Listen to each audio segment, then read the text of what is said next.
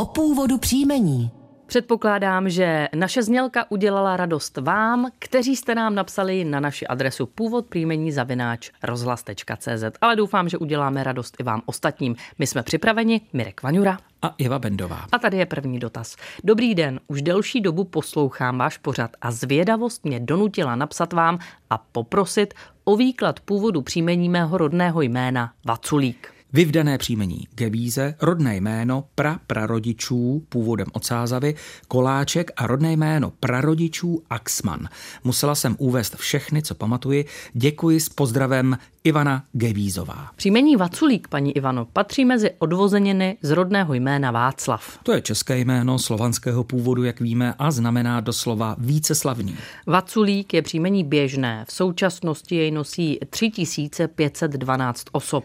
Německé příjmení Gevíze, Gevízová u nás nosí 9 mužů a 8 žen, jinak se vyskytuje právě jen v Německu. Vykládá se ze středohorno-německého Gevíze, a to ve významu louka. Mimochodem máme i česká příjmení jako louka nebo také loučka. Příjmení koláček je jasné, vzniklo ze zdrobněliny obecného jména koláč. Mohla to být původně přezdívka třeba pro pekaře, který pekl koláče, anebo pro někoho, kdo je rád jedl.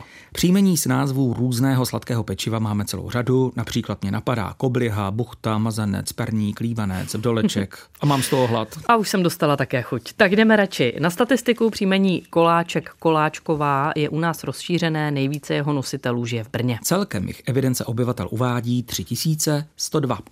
No a na závěr příjmení Axman, psáno se dvěma N, to nacházíme ve slovníku Josefa Beneše s výkladem malíř podobizen, někdy i tesař. Jedná se tedy o pojmenování podle povolání.